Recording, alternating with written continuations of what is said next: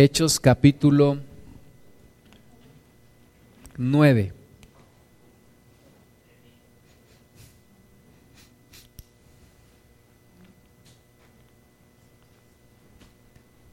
Hechos capítulo 9. ¿Estamos?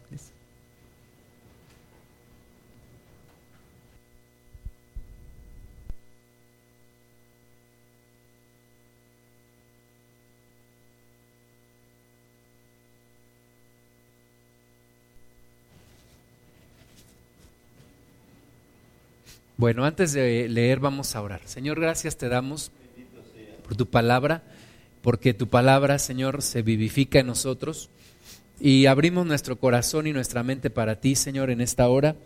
Háblanos, por favor, Señor, de acuerdo a nuestra necesidad, de acuerdo a tus riquezas en gloria en Cristo Jesús. Reprendemos toda incredulidad, echamos fuera todo, todo cansancio, toda distracción en el nombre de Jesús. Y Señor, te pedimos que tú te manifiestes aquí con nosotros. En el nombre de Jesús, amén.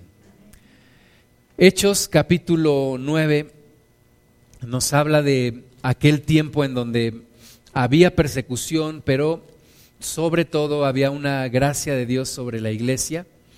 Hechos 9, versículo 31, nos habla ahí de, de, cómo Saulo fue a, a Jerusalén y termina esta, esta parte de la narración de, del capítulo 9 en su primera parte diciendo, entonces las iglesias tenían paz por, todo, por toda Judea, Galilea y Samaria, y eran edificadas andando en el temor del Señor y se acrecentaban fortalecidas por el Espíritu Santo. Nosotros sabemos que cuántas iglesias hay. Hay una, ¿no? Jesucristo dijo, le dijo a Pedro, y sobre esta roca, estaba hablando de él, dijo, sobre esta roca edificaré mi iglesia. No dijo edificaré mis iglesias, ¿verdad? ¿Cuántas iglesias hay? Una. Entonces, ¿por qué dice aquí, Hechos 9:31, que las iglesias tenían paz? Bueno, eso es porque, no le estoy haciendo examen, pero es porque hay una iglesia de Cristo, ¿verdad? En todo el mundo, a lo largo de todos los tiempos, hay una iglesia. No son varias, es una. Es la iglesia del Señor Jesús. Pero cuando hablamos de la iglesia de Cristo, normalmente ponemos iglesia con I mayúscula. Es la iglesia de Cristo. Pero la iglesia de Cristo se compone por iglesias locales, lo que hoy conocemos como iglesias locales. Entonces, si se dan cuenta en su Biblia, cuando dice las iglesias, dice iglesia con I minúscula. Cuando habla de iglesias con I minúscula, se refiere a iglesias locales. Entonces, aunque hay una iglesia de Cristo, en todo el mundo y por todos los, tiempos hay una sola iglesia. El Señor Jesús dice que Él viene por su iglesia, no dice que viene por sus iglesias. Pero como esa iglesia se compone por cada uno de los grupos locales que llamamos iglesias locales o congregaciones o grupos cristianos o como queramos llamarles. Pero esa iglesia, esa gran iglesia del Señor Jesús, esa gran novia del Señor, ese gran cuerpo de Cristo, se compone entonces de iglesias locales. Entonces, dice aquí en Hechos 9:31 que las iglesias, ya había muchas iglesias. Ahora, iglesia no es, de nuevo, no, no es un edificio, no es una catedral, no es un salón. La iglesia somos nosotros que creemos en Jesús. Entonces había ya diversas iglesias, empezaron en las casas de los hermanos. Empezaron en casas, ¿por qué? Porque eran perseguidos, porque los primeros cristianos eran judíos y fueron expulsados de la sinagoga, entonces se quedaron sin un lugar para reunirse y entonces comenzaron a reunirse en casas, se reunían en las casas y entonces la iglesia no es un edificio o una catedral o un templo, sino todos nosotros que creemos en Jesús, que seguimos a Jesús. Amén. Entonces, las iglesias, cuando dice las iglesias, es que ya había grupos de creyentes prácticamente por todos los lugares de Asia. En aquel entonces. Había grupos de cristianos, dice que en un principio se les llamaba los del camino o les llamaban los cristitos, pero se les comenzó a llamar cristianos allá en, algún lugar que nos señala el libro de, el libro de, el libro de Hechos, dice en Hechos 11, 26, se congregaron allí todo un año con la iglesia y enseñaron a mucha gente y a los discípulos se les llamó cristianos por primera vez en Antioquía. Entonces, vemos la importancia en la Biblia de lo que son las iglesias locales. No tenemos nosotros la exclusividad no somos el único grupo cristiano, no somos el único grupo parte de la iglesia. Somos una iglesia local. Hay muchísimas iglesias locales, habrá muchísimas iglesias locales, ha habido muchas iglesias locales y nosotros somos parte de esa gran iglesia. No somos la única, no somos ni la primera, ni la última, ni la única, pero somos parte de esa iglesia de Cristo. Pero sí tenemos una importancia en este tiempo y en este lugar. La iglesia local tiene una importancia porque la iglesia se conforma de muchas iglesias locales, de muchas personas que buscamos seguir a Cristo y que no solamente buscamos seguirlo, sino realmente lo hacemos una realidad en nuestras vidas. Entonces, hay una importancia de las iglesias locales. Dice aquí que las iglesias tenían paz. Cuán importante es que tengan paz las congregaciones para poder hacer su labor, para poder crecer. Y dice que por toda Judea, Galilea y Samaria. El Señor Jesús dijo, me seréis testigos en Jerusalén, en Judea, en Samaria y hasta lo último de la tierra. Y se cumplió ese propósito porque dice aquí que ya había iglesias por toda Judea, por Galilea, por Samaria, y de allí siguieron creciendo las congregaciones por todo el mundo y hoy prácticamente estamos en todo el mundo. Gracias a Dios, en todo el mundo hay iglesias locales. Entonces, hoy yo quisiera que reflexionásemos un poco acerca de la importancia de pertenecer a una iglesia local pertenecer a una iglesia local, ser parte de la gran iglesia de Cristo perteneciendo a una iglesia local. Amén. Yo estudié en una universidad muy grande de muchas personas que tenía varios campus, la UNAM, y hoy tiene varios campus y hay muchas generaciones que han estudiado ahí. Pero cuando yo estudié ahí me dieron un número de cuenta o matrícula todavía me lo sé, creo.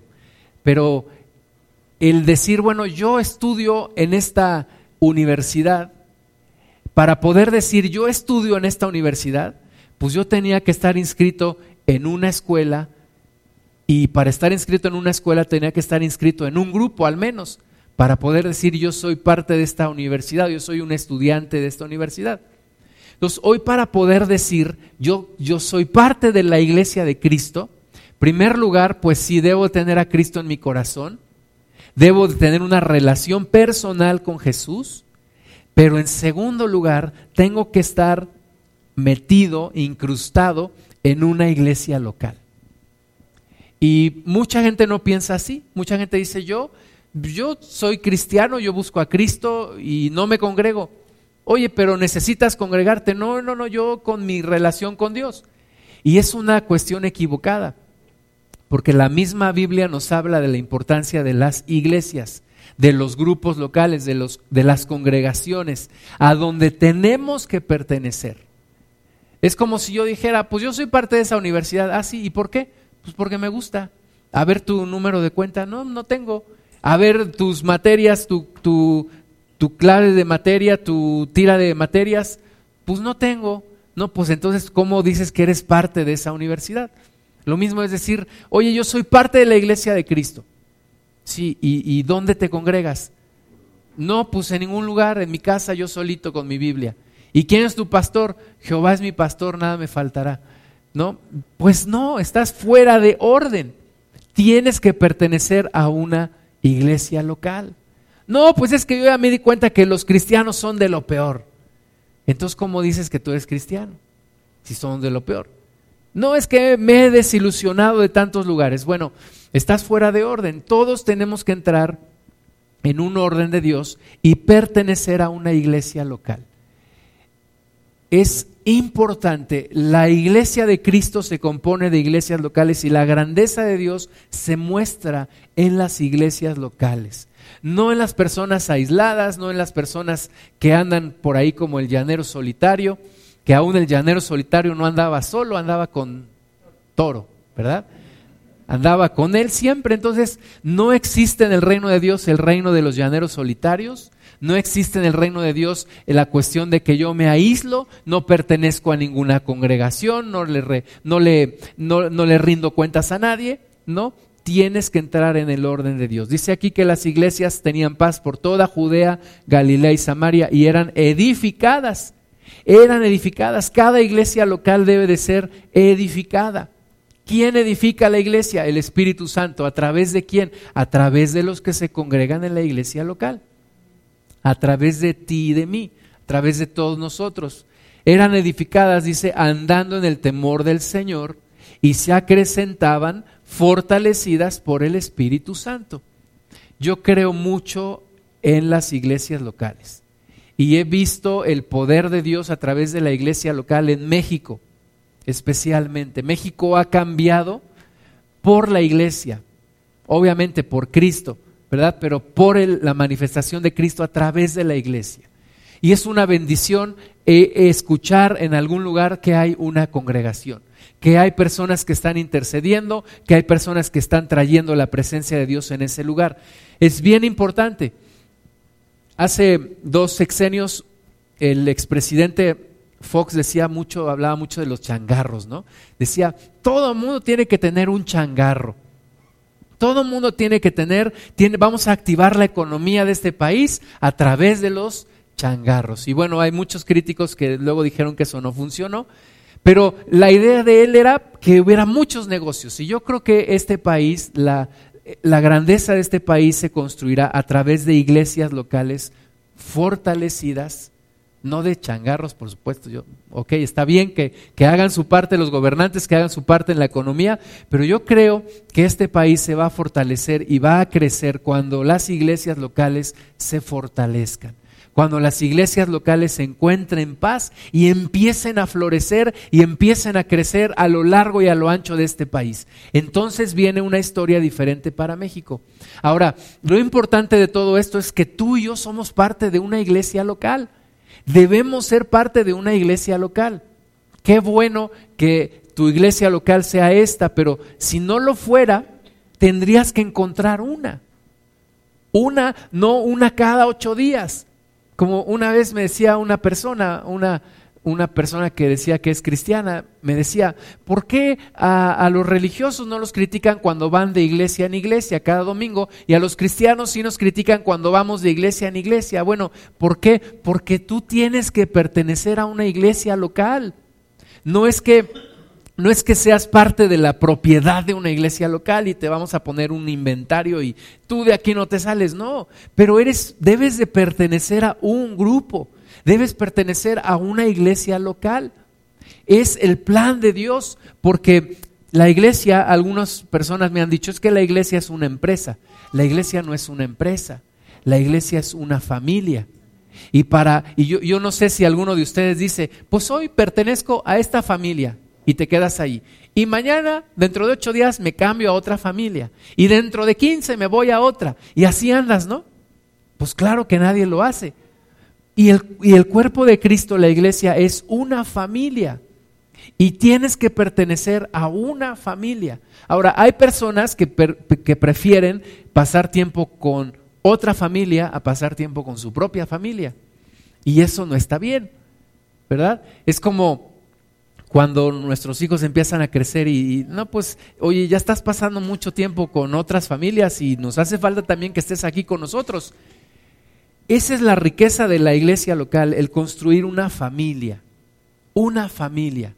Una familia de quién es la familia de Dios y vamos a pertenecer todos a esta familia a través de una iglesia local. No demerito el concepto de la iglesia de Cristo, pero la iglesia de Cristo se compone de iglesias locales tienes que pertenecer a una iglesia local. Y no es nada más decir, bueno, pues ya tengo iglesia y voy de vez en cuando. No, ahorita te voy a, decir, de acuerdo a la Biblia, lo que se espera de ti al integrarte a una iglesia local. ¿Y cómo puedes saber si estás o no integrada o integrado a una iglesia local? Les voy a dar cinco puntos, cinco puntos para saber si estamos o no integrados a una iglesia local. El primero, la persona que está integrada a una iglesia local participa de las actividades de la iglesia. Pues esto es como, esto es como kinder, ¿no? Esto es como lo más básico, lo más sencillo. Para yo poder decir que pertenezco a una iglesia, pues debo de estar en la iglesia. Debo de pertenecer a esa iglesia cuando estoy ahí. Escribía el, pastor Larry Stockstill en Estados Unidos, dice que una vez se subió a un autobús. Se subió al autobús y pagó, pagó por su pasaje, cuando este, se da cuenta que le, regresan el cambio y le regresan de más. entonces él fue y se, se sentó en la parte de atrás y finalmente se levantó y antes de bajar del autobús fue con el chofer, le dijo, mire, me dio usted de más y le regresa el dinero, le dice, ah, Dios le bendiga, gracias por regresarme el dinero. Le dijo, ¿usted es cristiano? Le dice, sí, yo soy cristiano. Ah, ¿y tiene una iglesia local? Sí, yo tengo una iglesia local. ¿Y cómo se llama su iglesia local? Resulta que le da el nombre de la iglesia que el, pastor pastoreaba. Y le dice, ah, usted se congrega en esta iglesia. Sí, ¿quién es el pastor? Mm, no lo sé, no recuerdo ahorita. Dice, yo soy el pastor de esa iglesia. ¿Verdad? O sea, decía que se congregaba en ese lugar, pero ni siquiera sabía quién era el pastor. Y así muchas veces hay personas que dicen, yo me congrego en tal iglesia. Ah, sí, ¿y por qué no estás ahí? No, pues es que no soy muy constante. El primer punto para fortalecer a una iglesia local es participar de las actividades de la iglesia. De la iglesia, no nada más del, del domingo, de todas las actividades a las que yo verdaderamente puedo asistir. Se hablaba hace algunos años de los cristianos cadochos. ¿Qué son los cristianos cadochos? Los de cada ocho días. Cada ocho días estoy ahí, el domingo, sin falta. Bueno, a veces cuando pueda, cuando no juegue el Pachuca, ¿verdad? O cuando no esté muy cansado, porque el domingo es el único día que descanso. Y a veces hay quien me dice, oiga, pastor, pues es que el domingo es el único día que descanso, tengo mucho trabajo. Y yo le digo, pues tú crees que yo no, que me la paso rascándome la panza toda la semana. Pero para mí esto es importante. Para, permanecer, para pertenecer a una iglesia local, tengo que participar en las actividades de la iglesia. Imagínense que yo un día no viniera y le preguntan a mi esposa, ¿y dónde está el pastor? No, es que hoy no le nació venir. O es que está muy ocupado, es que se fue a visitar a la familia. Es que se fue al zoológico a ver los animales porque está muy preocupado por los animalitos. Es que fue a una reunión para el cambio climático, ¿verdad? ¿Qué es lo que se espera de un pastor bueno que esté? Y si no está, pues tiene problemas, ¿no? Pero ¿qué se espera de la congregación? Pues lo mismo, que esté, que esté. Vamos a ver Hebreos capítulo 10, versículo 24 y 25 para pertenecer a un lugar tengo que estar. Es, como si nosotros pensáramos en alguien, un mexicano que vive en Estados Unidos y lleva, y lleva 30 años en Estados Unidos y viniera a México y nos dijera, yo les voy a decir lo que tienen que hacer para cambiar. Yo les voy a decir lo que México tiene que hacer para cambiar. Nosotros le diríamos, oye, primero vive en México y ya después nos dices qué es lo que tenemos que hacer. Hay personas que vienen y, dicen, oye, yo te voy a decir lo que tiene que hacer la iglesia. Oye, sí, pero para eso primero se parte de la iglesia, primero participa de las actividades de la iglesia. Hebreos 10, 24 dice, y considerémonos unos a otros para estimularnos al amor y a las buenas obras, no dejando de congregarnos, como algunos tienen por costumbre, no aquí en esta congregación, aquí no, pero algunos tienen por costumbre en otras congregaciones, en China, en eh, allá muy lejos. Dice, como, como algunos tienen por costumbre, sino exhortándonos y tanto más cuanto veis que aquel día se acerca. Entonces, para ser parte de una iglesia local, tengo que estar, tengo que estar, tengo que permanecer, tengo que participar en las reuniones, participar en las reuniones y, y estar presente en las reuniones. No estar pensando en otra cosa, con el celular aquí, con, con el internet, con el Face, con el WhatsApp, con el no sé qué. No, estar presente y participar activamente. Estar ahí. Este, en mi vida de cristiano tengo, gracias a Dios, en junio de este año cumplí 24 años de, de congregarme. 24 años de congregarme. En esos 24 años he pertenecido a dos iglesias locales. En la primera estuve 24 menos 8, 16, ¿no? 16 años. Y en esta segunda he estado 8 años. Entonces, solamente dos congregaciones. Para mí eso habla, cuando yo entrevisto a una persona, por ejemplo, para contratarla, yo le pregunto, en qué lugares has trabajado o pásame primero tu currículum para verlo. Cuando yo veo una persona que ha estado en uno, en otro, en otro, en otro, en otro, en otro y en otro trabajo, yo me pregunto, ¿por qué? Y no es una buena señal para mí. Una persona que ha estado en muchos trabajos no es una buena señal para mí. Una persona que no dura un año al menos en un trabajo no es una buena señal para mí. Y como cristiano, una persona que ha estado en muchas congregaciones me habla, me habla mal o al menos me despierta una alerta acerca de esa persona. ¿Por qué? Porque hay algo que se llama lealtad. Y, y si no puedo ser leal a mi iglesia local, dudo que pueda ser leal a Dios. Algunos dicen, no, no, no, no, yo soy leal a Dios, no a la iglesia. Está bien, mi primera lealtad debe de ser a Dios.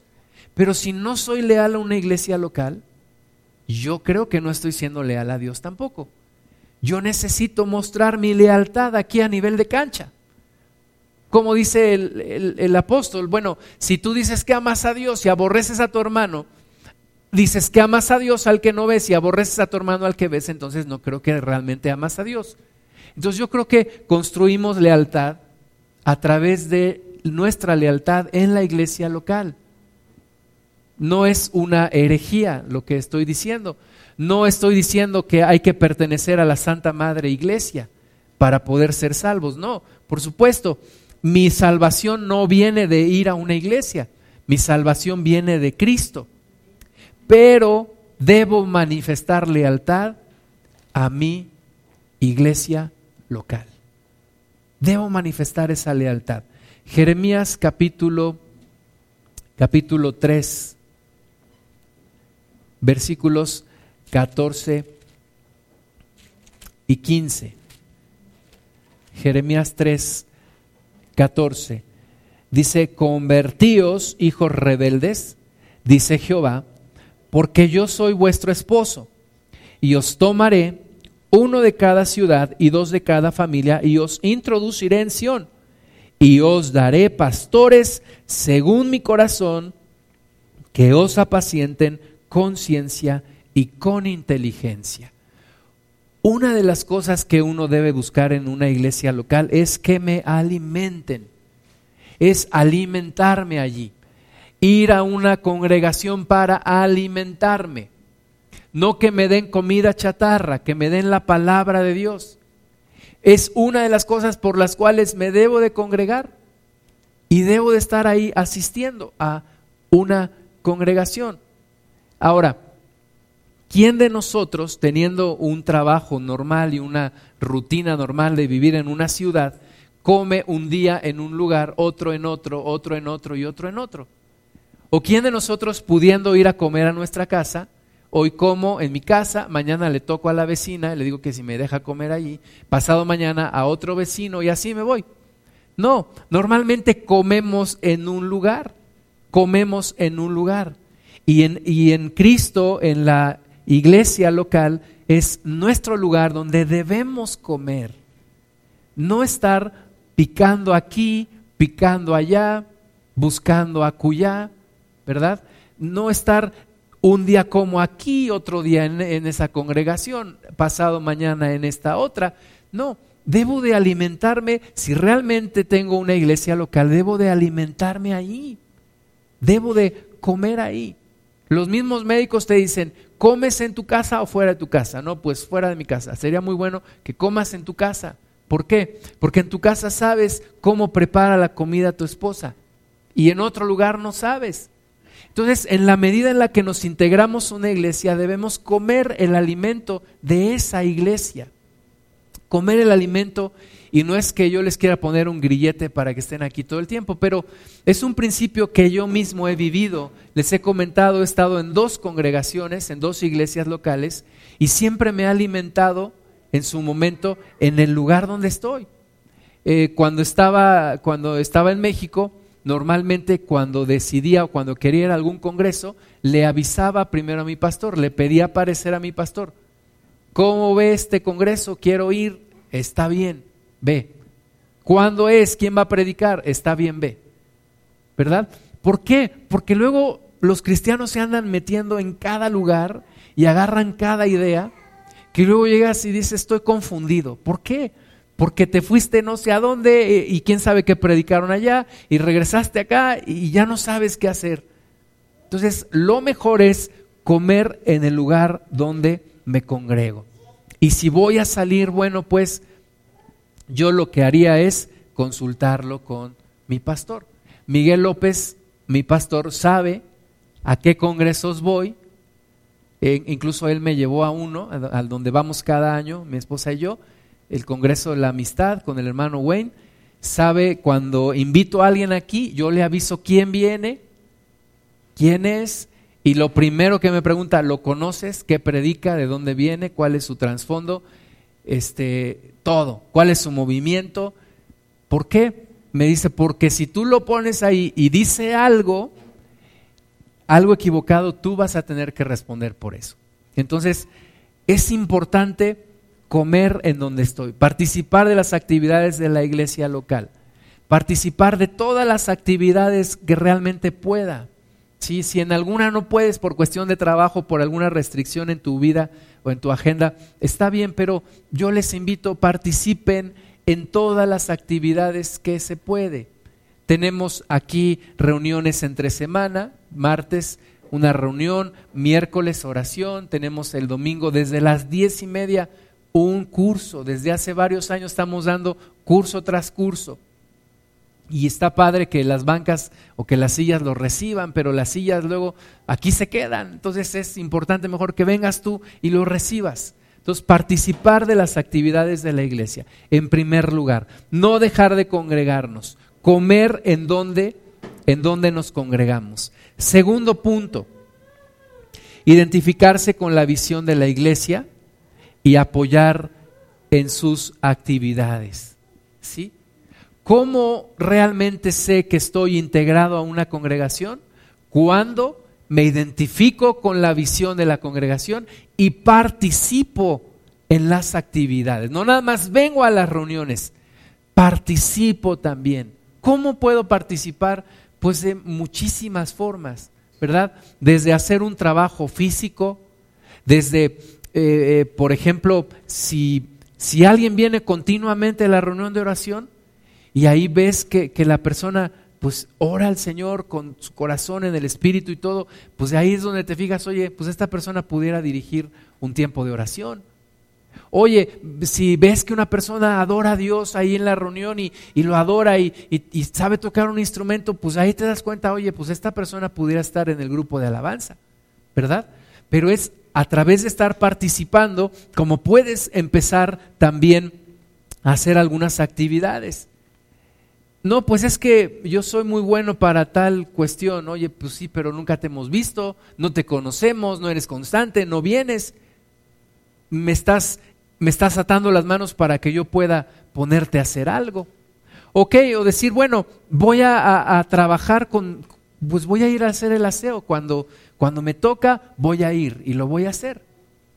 ¿Verdad? Yo lo primero que hice para la iglesia local fue eso, el aseo. Y yo estaba todos los sábados ahí, cuando estaban los pastores ahí, yo estaba ahí para hacer el aseo. Y no era algo que me pesara, al contrario, me gustaba, me gustaba estar, me gustaba estar en la iglesia, me gustaba estar ahí y no me pesaba hacerlo. Entonces, segunda forma de integrarte a una iglesia local, participa con alguna actividad. Vamos a ver Efesios capítulo 4, versículo 11.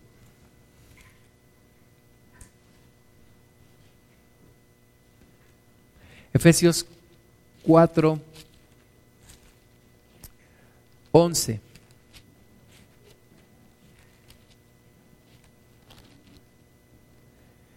Dice, y él mismo constituyó a unos apóstoles, a otros profetas, a otros evangelistas, a otros pastores y maestros, a fin de perfeccionar a los santos para la obra del ministerio, para la edificación del cuerpo de Cristo Fíjate, dice que es para perfeccionar a los santos para la obra del ministerio. Entonces, ¿quién debe de hacer la obra del ministerio? Los santos. ¿Y quiénes son los santos? No son los que están ahí en los altares, ¿verdad? Somos nosotros los que hemos sido santificados, los que hemos sido apartados. ¿Qué se espera de ti? Que participes con alguna actividad que participes con alguna actividad, que contribuyas con algo, con tu tiempo, con tu esfuerzo, con tus talentos, con tus dones, con lo que tú sabes hacer. ¿Sí? La segunda cosa que yo hice cuando me empecé a congregar es pasar unos estudios que estaban escritos a máquina, los pasé en la computadora. ¿Por qué? Pues porque yo estudiaba eso. Entonces, la segunda cosa con la que yo serví fue con eso. Yo puedo pasar estos estudios en la computadora. Yo sé cómo hacerlo, dénmelos, yo los hago. Y de ahí Dios me abrió otra puerta porque entonces yo empecé a dar clases en una preparatoria en donde yo estudié y entonces la tercera cosa con la cual yo empecé a servir a Dios fue empezar a esos cursos que yo había pasado en la computadora, empecé a enseñarlos. Y de ahí pasó, después un tiempo y ya la siguiente forma de participar fue predicando. ¿verdad? Pero todo tiene un camino. Ahora, no todos estamos, estamos con los talentos o los dones para hacer lo mismo, unos para una cosa, otros para otra cosa. Pero lo importante es que pongas tus talentos al servicio de Cristo a través de la iglesia local. Una vez una persona me dijo, yo, soy diseñador, yo trabajo en el diseño gráfico, perfecto, tenemos un chorro de cosas que queremos hacer. Y ya nunca jamás lo volví a ver, yo creo que se espantó, pero yo tenía muchas cosas que pedirle. Ahora, a veces, eh, normalmente nosotros lo que hacemos es, ok, te pagamos por lo que, por lo que vas a hacer, ¿verdad? La persona que nos diseñó aquí el, el proyecto de la construcción, le pagamos por hacerlo y le pagamos lo, lo que nos pidió. Ahora, cuando una persona viene y me dice, no te preocupes, yo esto lo hago para el Señor, no les cobro nada. Ah, pues esa es una gran bendición también. Pero normalmente no estamos buscando cargarle la mano a la persona. ¿Verdad? Yo por lo que hice, yo no le iba a decir al pastor, ah, pues son a tantos, a tanto por palabra, y son tantos palabras, tantos estudios, pues son, es tanto. No, yo lo hago para el Señor, yo sé que es para el Señor y yo lo hago para el Señor. Entonces, contribuir con nuestro trabajo, dedicarle un tiempo. Tengo, a donde yo trabajo hay un profesor, yo lo entrevisté, me lo recomendaron, un hermano en Cristo me lo recomendó y cuando yo lo entrevisté le dije, a ver, ¿tú qué eres? Ella me dijo, mira, yo estudié contaduría en tal escuela allá en, el DF. Después hice un diplomado en tal, después una especialidad, después hice una maestría en tal lugar, después hice un doctorado. Ah, muy bien, tú eres doctor, sí. Oye, ¿y, y, tú, tú eres cristiano? Sí, yo soy cristiano. Y sirvo en un ministerio en la iglesia. ¿En cuál? En el aseo. Todos los sábados me voy a hacer el aseo a mi congregación. ¿Por qué el aseo? Me dijo él, porque, porque estoy lleno de actividades entre semana y no puedo participar en otra cosa. Entonces, Cada sábado yo participo con el aseo. Fíjate, un doctor con tantos estudios no tiene problema para ir a hacer el aseo en su congregación. ¿Por qué? Porque es para Cristo. A mí me empezó a molestar cuando los hermanos me decían, gracias por venir y ayudarnos. Y yo le dije a un hermano, ¿por qué me da las gracias si yo también amo a Cristo? Y esto es para Cristo, ¿no? ¿Sí? Entonces no me des las gracias, yo amo al Señor, igual que tú. Entonces es una bendición el poder hacer algo para el Señor. Hay que hacerse el tiempo, hay que hacer el tiempo. ¿Sí? ¿Ustedes creen que yo solamente vengo, me paro aquí y hablo como loco? Bueno, a veces sí parece, pero no, preparo mi predicación, preparo mis estudios, los paso en la computadora. Ahora mi papá me está ayudando a pasarlos en la computadora, pero requiere de una preparación. Ahora, ¿tú crees que yo no tengo nada que hacer en la semana? Yo tengo también mi trabajo, tengo mis obligaciones, tengo mis responsabilidades, pero para mí esto es importante. Para mí la iglesia es importante. Para mí, una vez me dijo Miguel López, oye, para ti la iglesia no es un hobby, ¿verdad? Dijo, por supuesto que no. Tengo un trabajo, pero la iglesia es importante para mí. Y yo estoy contando los, yo tengo un proyecto que estoy orando al Señor, estoy contando los días para el momento en el cual me voy a dedicar de, de tiempo completo a la iglesia. Porque para mí es importante. Entonces yo no puedo entender que alguien me diga, no tengo tiempo para participar de las cosas de la iglesia. Por supuesto, no te estoy pidiendo que vengas todos los días, todo el tiempo. Sé que tienes tus cosas que hacer, sé que tienes tus actividades, pero ¿cómo manifiestas que es importante para ti la iglesia? Cuando participas y te haces tiempo. Es como si yo dijera, pues yo soy este aficionado del fútbol y para mí es importante y nunca voy a los partidos de paso se ha dicho, pues no me interesa el fútbol, por eso no voy a los partidos, pero me interesa mucho la iglesia. Me interesa, ¿por qué? Porque sé que es importante. ¿Por qué sé que es importante? Porque a mí me alcanzó una persona que pertenecía a una iglesia local y que me predicó. A mí no me predicó un ángel de Dios que bajó del cielo y me predicó, no, a mí me predicó una persona de carne y hueso que me llevó a una iglesia local y ahí mi fe se afirmó. Y ahí mi fe se incrementó y creció y ahí mi relación con Dios fue creciendo. ¿Por qué creo que es importante esta, esta iglesia local? Porque aquí se puede fortalecer la fe de muchas personas. Es un refugio, es un hospital, es un lugar en donde la persona puede sentirse amada, puede conocer a Dios, puede, puedes conocer personas extraordinarias, puedes tener relaciones de amistad con personas que valen muchísimo. Por eso creo que es un buen lugar y tiene una importancia. No es un segundo lugar el que yo le doy, tiene mucha importancia. ¿Cómo lo demuestro? Primer lugar, dijimos atendiendo a las reuniones. Segundo lugar, participando con actividades, haciendo yo cosas. ¿Qué puedo hacer? ¿Qué puedo yo hacer? Una vez una persona me dijo, estaba estudiando finanzas, me dijo, yo voy a servirle a Dios a través de las finanzas. Bueno, no se ha cumplido, no ha llegado el día, pero yo espero que algún día se cumpla, ¿verdad? Y diga, yo voy a, servir al Señor con esto que yo estudié, con esto que yo sé, con este oficio, de esta forma, y poderle servir a, la iglesia.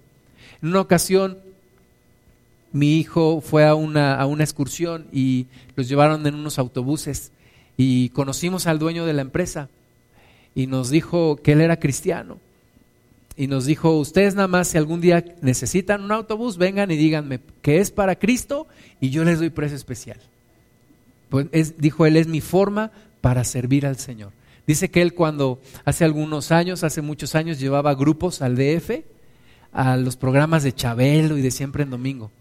Pues ahora, pues no lleva a los programas de Chabelo y siempre en domingo, ahora los lleva para cosas de Cristo y sirve con su empresa a la obra de Dios. Entonces, participar con actividades, con lo que yo hago para la iglesia. Tercer lugar, apoyar económicamente a la iglesia. Si yo pertenezco a la iglesia, yo apoyo económicamente a la iglesia. Y ahí es donde ya pisamos algunos callos, ¿verdad? porque decimos, pero ¿por qué siempre hablar de dinero? Mm, no hay día en mi vida, en mi relación familiar, que no hablemos de dinero mi esposa y yo. ¿Verdad? Oye, es que, ¿qué voy a hacer de comer? Ah, pues dinero. Oye, que los niños que no sé qué, dinero. Oye, que quiero que no sé qué, dinero, ¿verdad? Todos los días hablamos de dinero. Y en la iglesia no queremos escuchar hablar de dinero, pero, pero a veces es necesario, ¿verdad? Porque esta, esta construcción tampoco la hicieron los ángeles de Dios. Y, y no fue una cuestión que, que haya salido gratis. Y no se sostiene un lugar gratis. ¿verdad? Yo estoy de acuerdo que no está bien todos los domingos estarles diciendo, es su diezmo, tu ofrenda, tu diezmo, tus primicias. No, no está bien. ¿Por qué? Porque además no es lo principal. Pero sí te quiero decir que una persona integrada a una iglesia local participa con su diezmo, participa con su ofrenda. Es importante. Vamos a ver segunda de Corintios 8. Y es una forma también en la cual Dios nos bendice. Dios nos bendice cuando participamos, cuando bendecimos a su obra. Dice segunda de Corintios 8:1, asimismo, hermanos, os hacemos saber la gracia de Dios que se os se ha dado a las iglesias de Macedonia, que en grande prueba y tribulación la abundancia de su gozo y su profunda pobreza abundaron en riquezas de su generosidad. Fíjate, estos hermanos de Macedonia eran pobres, eran pobres, eran tan pobres que los pobres les llamaban pobres. Bueno, eso ya no dice la Biblia, pero dice que eran pobres. Y dice que de toda su pobreza abundaron en generosidad, en riquezas. Participar con mis finanzas. Es que, ¿para qué si hay personas que viven de la fe y, comercian con la fe y se hacen ricos con la fe y, ya viste la camioneta que trae el pastor y ya viste dónde vive y ya, y ya viste que ya se compró un traje y ya viste, etcétera, etcétera? Bueno, eso a mí no me manda Dios. Lo que me manda Dios es a participar poder dar. Yo te digo una cosa, una persona que hace mal uso de las ofrendas y de los diezmos, pues se mete en un problema no con la iglesia, sino con Dios. Y esa ya es cuestión de la persona. De nuevo, durante todo el tiempo en el que pertenezco a las dos congregaciones locales que he pertenecido, he podido, gracias a Dios, ser fiel con diezmos y ofrendas. Y sabes que Dios siempre me ha respondido. Siempre, siempre. Y yo no me cuestionaba, yo no decía, ay, ¿en qué se lo va a gastar el pastor? Y yo no decía, ¿es un diezmo pequeño o es un diezmo grande? Es, el diezmo es un diezmo. Y yo lo daba siempre con gozo y siempre apartando en primer lugar el diezmo. Y Dios siempre ha sido fiel conmigo. Dios siempre ha sido fiel con nosotros. Siempre de momento a, veces que no, no hay dinero y de dónde. Y Dios siempre pone, provee, hace. Es que con qué vamos a hacer esto, Señor. Y Dios ahí está. Es que con qué vamos a hacer esto otro. Y ahí está el Señor. De una forma o de otra, siempre. Entonces, es una bendición. Estos hermanos de Macedonia querían que no se les que no se les omitiera, dice, pues doy testimonio de que con agrado han dado conforme a sus fuerzas y aún más allá de sus fuerzas. Una vez una hermana estaba viendo aquí la construcción y me dijo, no sé, con una iglesia tan pequeña y ya han hecho todo esto, ¿sí? Porque ha sido con nuestras fuerzas y aún más allá de nuestras fuerzas. Aún más allá de nuestras fuerzas. Porque es posible, ¿por qué? Porque Dios lo hace. Dice, pidiéndonos con muchos ruegos que les concediésemos el privilegio de participar en este servicio para los santos. Fíjate que ellos, ellos, pedían, le decían a Pablo, no nos vayas a quitar la bendición de poder participar de la ofrenda para los santos. En ese tiempo había problemas en Jerusalén, había escasez en Jerusalén y se organizaban las congregaciones y recogían ofrendas para enviar a ese lugar. Y ellos dijeron, no nos dejes afuera, Pablo. Dice el versículo 7, por tanto, como en todo abundáis en fe, en palabra, en ciencia, en toda solicitud y en vuestro amor para con nosotros, abundad también en esta gracia. Y cuando decimos, no, no, a mí háblame de fe, de palabra, de ciencia o de solicitud, pero no me hables de dinero. Oye, abunda también en esta gracia. Sé generoso. No, es que yo estoy acostumbrado a la, a la canastita, a la charolita de metal, que yo en la iglesia católica sacaba mis moneditas y sonaban. Y todos daban igual moneditas, ¿verdad? Se le llamaba la limosna. Pero yo nunca he dado ofrenda ni diezmo. Bueno, es tiempo que dejes que Dios te empiece a hablar, que puedas dar ofrenda y que puedas dar diezmo, que puedas diezmar y que puedas ofrendar. De nuevo, ¿en dónde debes dar tu diezmo y en dónde debes ofrendar? En la iglesia donde te congregas. Yo no como en un lugar y pago en otro, ¿verdad? Allí donde como, allí pago. Allí donde te congregas, allí ofrenda, allí diezma. Dice el versículo 11, ahora pues llevad también a cabo el hacerlo. No, no solamente el quererlo. Mm, como, si lo hago, si diezmo, sí diezmo. Bueno, hazlo.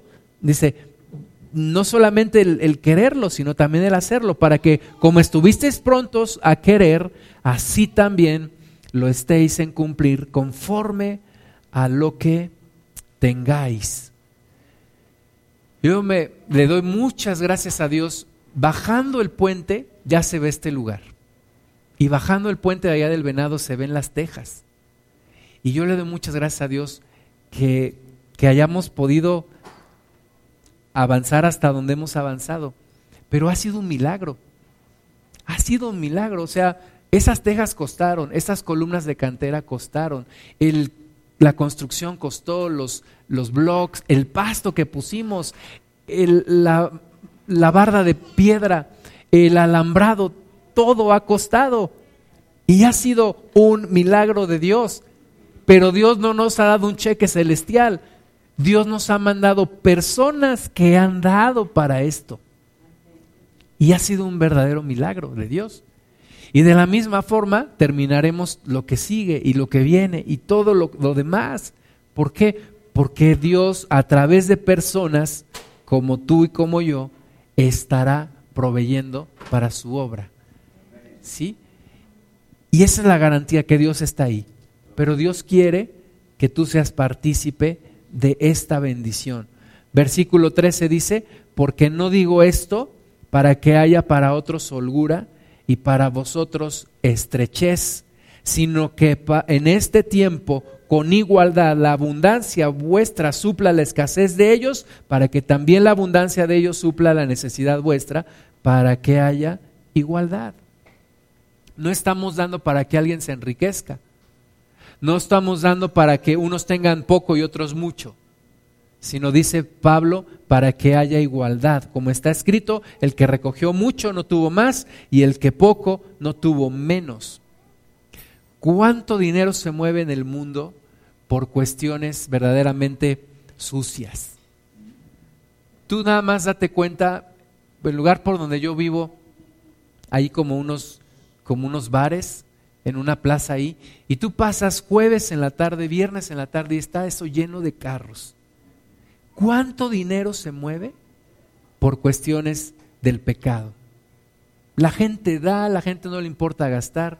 ¿Cuánto dinero se mueve en cuestiones que destruyen a la gente? Ahora, en una obra de Dios, en una iglesia local, es una bendición poder ofrendar, poder dar para que se predique la palabra. Es una bendición, es un privilegio. De nuevo, yo me acuerdo, recién me congregaba yo ganaba en aquel entonces como 1.800 pesos al mes. Y yo me acerqué al pastor le dije, pastor, yo un día voy a ofrendar y a diezmar mucho. Y me dijo, no te preocupes, así como que, ay, una palmadita en la espalda, no te preocupes, sí, sí, sí. No te preocupes, tu aportación va a ser de otra forma, en lo espiritual, no en lo físico. Y gracias a Dios, Dios me, me prosperó, Dios me bendijo y pude bendecir también la obra de Dios en ese lugar. Entonces, es, una, es un privilegio, es una bendición el poder participar de la obra del Señor económicamente. Entonces, primer lugar, participar de las actividades de la iglesia. Segundo lugar, apoyar con tus propios esfuerzos y, y tiempo. Tercer lugar, apoyar económicamente. Cuarto lugar, atraer personas a Cristo y llevarlas a la iglesia local. Platicaba con un amigo hace unos, unos días y le decía, no me lo tomes a mal, pero él tiene su congregación. Y le decía, ¿por qué a la gente que le compartes me la traes a, mí? Dije, ¿no se te hace raro? Tú a donde los deberías de llevar es a tu congregación. O me habla eso de que no es tu congregación. Porque Imagínate que yo le comparto a las personas y no las traigo aquí, las llevo a otra congregación. ¿Verdad? Pues está, está raro, ¿no? Quiere decir que no tengo confianza para traerlas aquí. Y si no tengo confianza para traerlas aquí, entonces no pertenezco realmente aquí. Pero yo debo de traer personas a la iglesia, predicarles, Sí, primer lugar, enseñarles de Cristo, que tengan una relación personal con Jesús. Pero en segundo lugar, llevarlas a una iglesia, a mi iglesia local, en donde puedan crecer, en donde puedan florecer, en donde se puedan fortalecer. ¿Sí? Si yo juego fútbol, cuando yo era niño, me gustaba jugar fútbol y estábamos en un equipo tenía un amigo más grande que yo que hizo un equipo de fútbol. Entonces, a mis primos, ¿a dónde crees que los invité a jugar? Pues a mi equipo de fútbol que yo había hecho con mi amigo. A mis amigos de la escuela, ¿a dónde crees que los invité a jugar? Pues a mi equipo de fútbol. No los llevaba a otro equipo de fútbol. Entonces, tenemos que traer personas a la iglesia. Si realmente esta es tu iglesia, y confías en lo que aquí se predica y en lo que aquí se hace, entonces tráete más gente aquí. las empresas tienen, dicen que una pregunta es la más importante para hablar de satisfacción de clientes. Y la pregunta más importante que ellos hacen es, ¿nos recomendarías con otra persona? Y yo creo que similar en la iglesia. La pregunta más importante para saber si realmente estás a gusto aquí es, ¿traerías a tus amigos a esta congregación? ¿Traerías a tu familia a esta congregación? Si la respuesta es sí, que bueno, pues tráelas. Que no se quede solo en la intención. Si la respuesta es no, entonces, es decir, no estás en el lugar indicado o hace falta algo para que te sientas parte de la congregación. Pero una persona que empieza a traer gente aquí, de lo que me habla es de que está comprometida con este lugar. ¿Verdad? Yo cuando, cuando le prediqué a, a mis hermanas, a mis papás, ¿a dónde crees que los llevé? Pues a donde yo me congregaba. Y bueno, después, gracias a Dios, ahora están aquí. Pero eso muestra mi compromiso, mi pertenencia con la iglesia local. Vamos a ver segunda de Timoteo, capítulo 4. Segunda de Timoteo 4. Todos tenemos que hacer obra de evangelista. Porque además, si realmente el Evangelio me ha transformado, ¿de qué es de lo que yo debo de hablar más? Pues del Evangelio, ¿no? Si el Evangelio me ha beneficiado, si Cristo ha transformado mi vida, ¿de qué voy a andar hablando? Pues de Cristo. No voy a andar hablando de otra cosa, solo en primer lugar de Cristo. Segunda de Timoteo 4.1 dice, te encarezco delante de Dios y del Señor Jesucristo, que juzgará a los vivos y a los muertos en su manifestación y en su reino, que prediques la palabra, que instes a tiempo y fuera de tiempo, redarguye, reprende, exhorta con toda paciencia y doctrina. Fíjate esto lo que, lo que tenemos que hacer nosotros. Predicar a tiempo y fuera de tiempo. Instruir, redarguir, reprender, exhortar con toda paciencia y doctrina. Con mucha paciencia. Pero hay que predicar la palabra. Dice el versículo 3, porque vendrá tiempo cuando no sufrirán la sana doctrina sino que teniendo comezón de oír, se amontonarán maestros conforme a sus propias concupiscencias. ¿Sí? ¿Qué hacemos a veces? Le predicamos a una persona y le decimos, pero yo no te voy a llevar a mi iglesia, ¿eh? Ni creas. Que Dios te guíe a ver a dónde vas. Y entonces llega un grupo, a lo mejor un, un grupo pseudo cristiano, y se jala a la persona y se la lleva. Eso no es correcto. Tú tienes que acompañar a la persona e integrarla a un lugar en donde pueda crecer, en donde pueda recibir más de la palabra de Dios.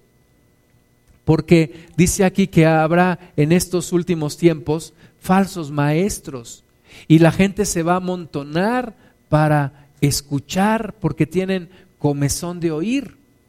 Entonces, yo tengo que llevar a estas personas a la iglesia local. Dice el versículo 4, y apartarán de la verdad el oído y se volverán a las fábulas. Pero tú, sé sobrio en todo, soporta las aflicciones, a sobra de evangelista, cumple tu ministerio. Haz ministerio de evangelista, predica la palabra, redarguye, reprende, exhorta, explica, ten paciencia, con amor, con doctrina, con palabra, con citas bíblicas y llévalas a la iglesia local. Tráetelas para acá. No dejes que se vayan a otro lugar. Ahora, no es una cuestión de competir con otra congregación.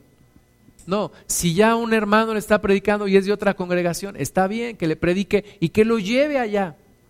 Pero a quienes yo predico los llevo a mi iglesia local. No es una competencia entre iglesias locales. Porque si le va bien a la iglesia local de allá, nos va bien a nosotros también porque somos parte del mismo cuerpo, pero sí tenemos que traer gente. Necesitamos traer personas, necesitamos activamente promover el Evangelio. A mí me llamó la atención hace unos años, mi, mi suegra empezó a, a, consumir unos productos, unos suplementos alimenticios y me llamó la atención como a todo mundo le hablaba de sus productos y le decía, es que este producto, este te sirve para esto, este te sirve para el otro, este para acá, este para allá. Qué bueno. Y ahora así la veo hablando de Cristo. Ya después dejó sus productos de venderlos y ahora sí habla de Cristo. Entonces, hablarle de Cristo a la persona. Oye, es que tienes un problema familiar, Cristo es la solución. Es que tienes problemas matrimoniales, Cristo es la solución. Tienes problemas económicos, Cristo es la solución. Tienes este, Cristo siempre es la solución. Hay que hablarle a la persona, a las personas del Señor Jesús. Siempre. Tú tienes puesto dentro de ti, aunque tengas tu, tu propio oficio, tu profesión, pero dentro de ti tienes un ministerio de evangelista. Eres evangelista y tienes que cumplir tu ministerio. ¿Qué hace el evangelista? Compartir el evangelio. Y tú lo tienes que hacer en todos los lugares, en todos los momentos,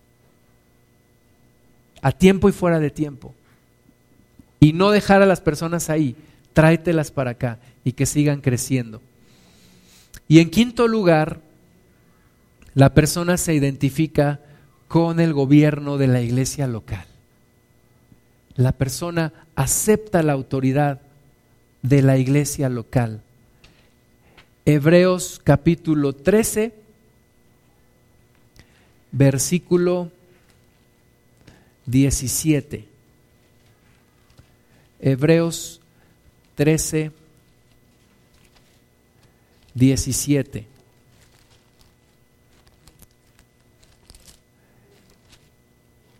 ¿Para qué existe un, liderazgo, un gobierno?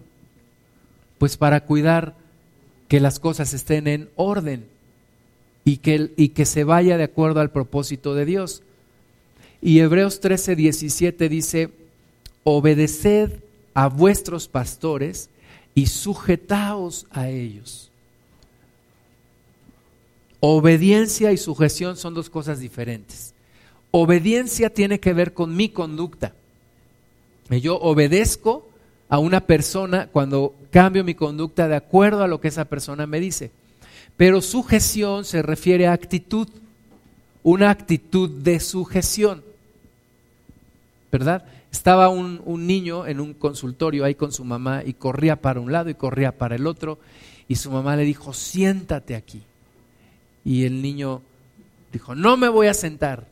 Y la mamá le dijo, te sientas o te doy. ¿Verdad? Así se debe educar a los niños. Entonces el niño se sentó, pero dijo a la mamá, estoy sentado por fuera, pero por dentro sigo corriendo. ¿Verdad? Obedeció, pero no se sujetó.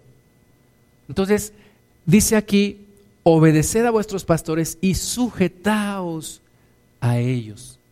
Y por eso es, es una relación tan importante la relación en la iglesia local. Y por eso debo de escoger muy bien la iglesia local a donde quiero pertenecer. Porque Dios me dice que debo de obedecer y sujetarme a mi pastor. Y en, mi, en mis 24 años de cristiano he tenido solamente dos pastores también, con el que me congregaba en México y después ahora con Miguel López. Y yo escogí, o más bien Dios escogió muy bien a mis pastores, y yo oré a Dios por ellos, ¿verdad? Y el pastor que hoy tengo, sé que lo debo de obedecer y sujetarme a él. No es una persona perfecta, porque nadie es perfecto, pero yo tengo que obedecerlo y sujetarlo y sujetarme. Ahora, de nuevo, muchas veces las personas han tenido tantos pastores porque hay un problema en la persona y no tanto en los pastores. Una persona que, que ha tenido 15 jefes en 5 años, yo digo, oye, algo está mal.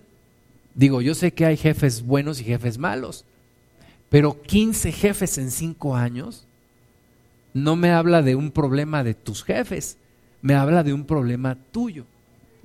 Y muchas veces nosotros traemos problemas de sujeción y de obediencia. ¿Y dónde, dónde los manifestamos en la iglesia? Cuando no obedecemos y no nos sujetamos, ¿verdad? Hay gente que dice, ¿y, quién, quién es el pastor para que sepa mi vida? No, yo no quiero saber tu vida, pero yo tengo que hacer algo, tengo que cuidarte. ¿De quién te tengo que cuidar? Primeramente de ti misma o de ti mismo. Te tenemos que cuidar de ti. Tenemos que cuidarte de tus malos hábitos, de tu corazón, de tu amargura, de tus heridas y de todo lo que tú y yo traemos. Y en este oficio pastoral, pues mi esposa y yo estamos acompañados de también otras personas aquí que también ejercen una cuestión pastoral. ¿Qué es pastorear? Alimentar, cuidar, proteger, ¿verdad? A una persona. Entonces, en ese, en ese oficio en ese quehacer de cuidar a las personas, te, tenemos que cuidar de ti misma o de ti mismo. Y para poderte cuidar de ti misma o de ti mismo, a veces te tenemos que confrontar con quien tú eres. En amor, por supuesto, con cuidado, porque en México somos muy sentidos. Y cuando nos hacemos cristianos, a veces nos hacemos más sentidos. Entonces tiene uno que cuidar mucho cómo, la forma, pero lo tenemos que hacer. Tenemos que hacer.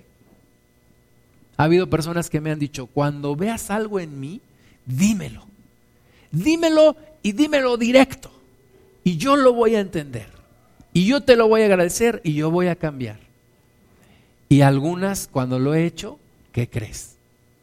Se ofenden y se van. ¿Por qué? Porque no estamos acostumbrados a obedecer y a sujetarnos.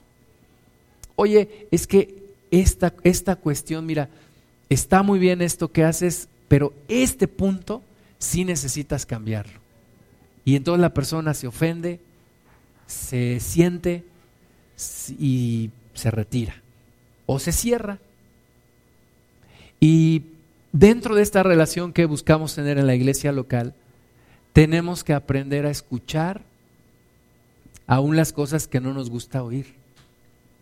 Y tenemos que aprender a obedecer y a sujetarnos. Dice aquí, porque ellos velan por vuestras almas. Ellos velan por vuestras almas. O sea, un pastor vela por las almas de quienes está pastoreando. Velan por vuestras almas. Dice, como quienes han de dar cuenta para que lo hagan con alegría y no quejándose, porque esto no os es provechoso. Entonces tiene que haber una relación de confianza en donde yo le permito a la persona hablarme con la verdad. De una vez a mí Miguel me dio una regañada fuerte. Y a la siguiente vez que hablé con él me dijo, ¿sabes qué? Ya no te voy a hablar así porque sentí que te causé un problema. Y le dije, no, no, no, no, no, no dejes de hablarme así, por favor, porque yo eso es lo que busco, que me digas la verdad. Si no me dices la verdad, no me sirve tu pastoreo. Si no me dices las cosas como son, pues no me estás ayudando a crecer. Entonces le dije, yo te pido por favor que me hables así, directo y fuerte, si es necesario. No me no te mandes, pero cuando sea necesario, háblame así. No te preocupes, yo de momento a lo mejor sí me siento mal, este chillo, pataleo, grito, lo que sea, pero yo lo voy a entender. Yo lo voy a entender. Entonces, yo he visto a lo largo de mi vida en Cristo cuán importante es darle la autoridad a alguien para que te diga las cosas que nadie se atreve a decirte.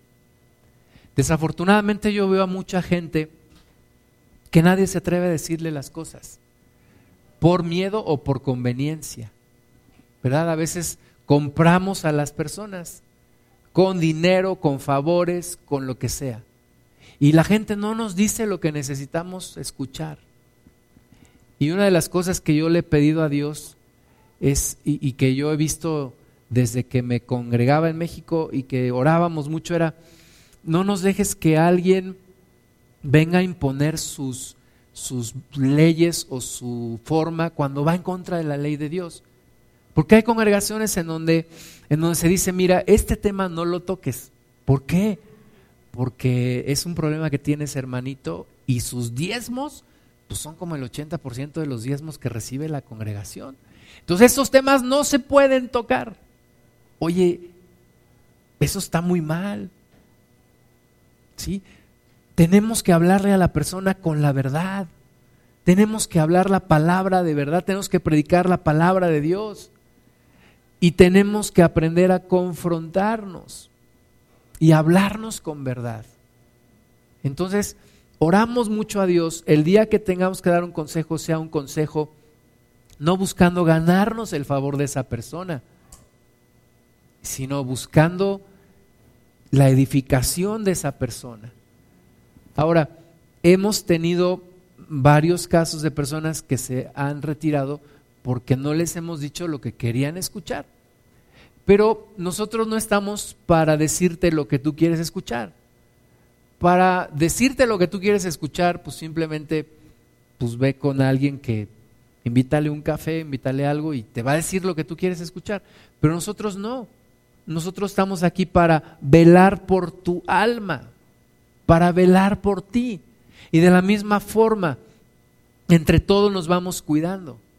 Pero hay una parte que tiene que ser de sujeción y obediencia. No es sencillo, no se aprende de un día para otro, sobre todo personas que siempre han tenido problemas con autoridad como sus papás, pues no es fácil. pero es algo que tenemos que aprender. La Biblia dice que, que lo que atemos en la tierra, Dios lo ata en el cielo. Y lo que desatemos en la tierra, Dios lo desata en el cielo. Entonces, una persona que reconoce un problema y que viene con un consejero, con un anciano, con un pastor, dice, mira, yo reconozco este problema, ora por mí, ora por mí para que Dios me sane. Y entonces, como dice la palabra, lo que ato en la tierra se, se, ata en el cielo, lo que desato en la tierra se desata en el cielo. Yo oro por esa persona y hay una sanidad que viene del cielo. Pero muchas veces, ¿qué pasa? La persona se enoja y se va. ¿Y qué pasa con esa persona? Se lleva su problema. Se lleva su problema y mientras no se ate en la tierra o se desate en la tierra, en el cielo tampoco. Y entonces, por eso es que hay muchas veces falta de crecimiento y de madurez y tantos problemas. Pero una parte importante es sujetarme, obedecer al liderazgo en la iglesia local. El apóstol Santiago, hermano del Señor Jesús, llegó a ser pastor en Jerusalén. Y la Biblia nos muestra cómo esos grandes discípulos, esos grandes apóstoles se sujetaban al pastor. Y obviamente no tiene que ser una, una cuestión de autoridad fuera de lo que Dios quiere. No te voy yo a decir, pues ahora todos los días vas a ir a mi casa a lavar mi ropa. No, tampoco, ¿verdad? Pero sí para velar por tu, por tu bien, por tu, por tu corazón. Entonces, pues yo les invito a que pertenezcamos a una iglesia local, si es esta, gracias a Dios, gracias a Dios por ello, hagámoslo bien y hay bendición en ello. Vamos a ponernos de pie, vamos a orar al Señor. Te damos gracias, Padre, en el nombre de Jesús, Señor, por tu palabra y por cada una de las iglesias locales, Señor. Que como dice tu palabra en Hechos, haya paz en cada iglesia local y sean edificadas y fortalecidas y acrecentadas, Señor. Que tú traigas a cada iglesia local, Señor, a las personas que pertenecen ahí.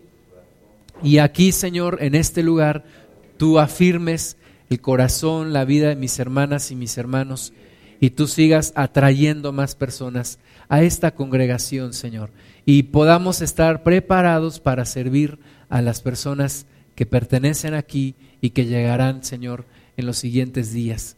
Que podamos participar, estar en las actividades, que podamos participar activamente en ella, Señor, con nuestro trabajo, con nuestro tiempo, con nuestros dones y habilidades, que podamos sustentar, Señor, también en la parte económica, no como una carga, sino como un privilegio, Señor, también que podamos traer personas a quienes les predicamos a este lugar y, Señor, que podamos vivir en sujeción unos con otros también.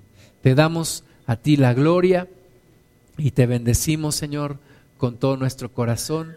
En el nombre de Jesús. Amén. Pues el día de hoy tenemos bautismos